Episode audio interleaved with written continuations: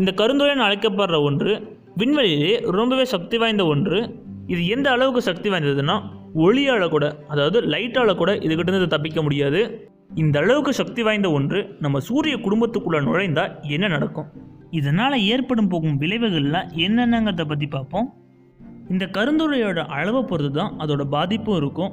ஒருவேளை அளவில் ரொம்பவே பெரிதாக இருக்கும் ஒரு கருந்துளை நம்ம சூரிய குடும்பத்துக்குள்ளே வந்தால் அதனோட பாதிப்பு ரொம்பவே அதிகமாக இருக்கும். காரணம் அந்த கருந்துளையை சுற்றி பல நட்சத்திரங்களும் பல கோள்களும் சுற்றி வந்துக்கிட்டு இருக்கும். அந்த கருந்துளை நம்ம சூரிய குடும்பத்துக்கு அருகாமையில் வர வர அதெல்லாம் நம்ம பூமி மற்ற கிரகங்களை தாக்க ஆரம்பிக்கும். இதன் விளைவாக அந்த கருந்துளை பூமிக்கு வரத்துக்கு முன்னாடியே பூமியில் இருக்க உயிரினங்கள் எல்லாமே அழிந்து போயிருக்கும். பொறுமையாக அந்த கருந்துளை நம்ம சூரிய குடும்பத்துக்குள்ளே வர வர வர எல்லா கிரகங்களோட நிலையும் மாறும். நம்ம சூரிய குடும்பத்திலே ரொம்பவே பெரிதான கிரகமான ஜூபிட்டர் கிரகத்தோட எல்லா வாயுக்களும் இந்த கருந்துளையால் இழுக்கப்படும். கொஞ்சம் கொஞ்சமாக அதுவும் அழியப்படும்.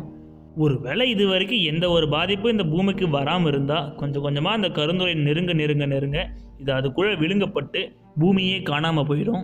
இந்த கருந்துளை சூரியன் நெருங்கும் பட்சத்தில் இந்த சூரியன் கொஞ்ச நேரம் இந்த கருந்துளை கூட தாக்கு பிடிக்கும். பின்பு அதுவும் விழுங்கப்பட்டு சூரிய குடும்பமே இல்லாமல் போயிடும்.